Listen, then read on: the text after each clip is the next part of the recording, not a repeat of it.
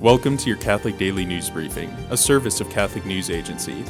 Listen on your smart speaker or wherever you get podcasts.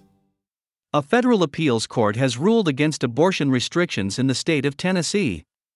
A 2020 law restricts abortions after the detection of a fetal heartbeat.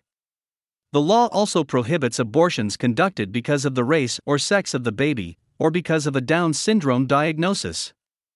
The ruling came about a week after another pro life heartbeat law went into effect in Texas.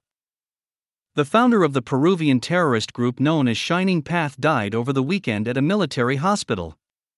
The 86 year old founded Shining Path in the 1960s on communist principles.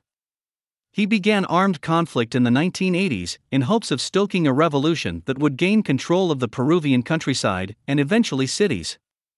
Three European priests killed by the Shining Path in 1991 were recognized as martyrs by the Vatican in 2015. Over the weekend, Pope Francis encouraged Catholics to spend more time in adoration of the Blessed Sacrament to become more like Christ. The Pope spoke about adoration during the International Eucharistic Congress in Budapest. Pope Francis was the first pope to attend an International Eucharistic Congress since 2000. The Church must respond to secularization with creativity, not defensiveness. Those were the words of Pope Francis today, during a meeting with clergy and lay people in Slovakia's capital. The Pope said Christians have inherited a rich tradition.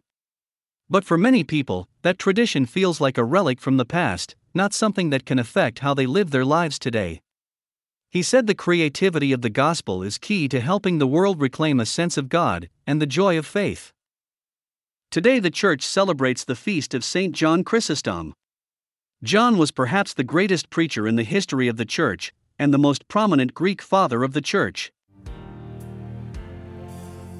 Thanks for joining us. For more, visit CatholicNewsAgency.com.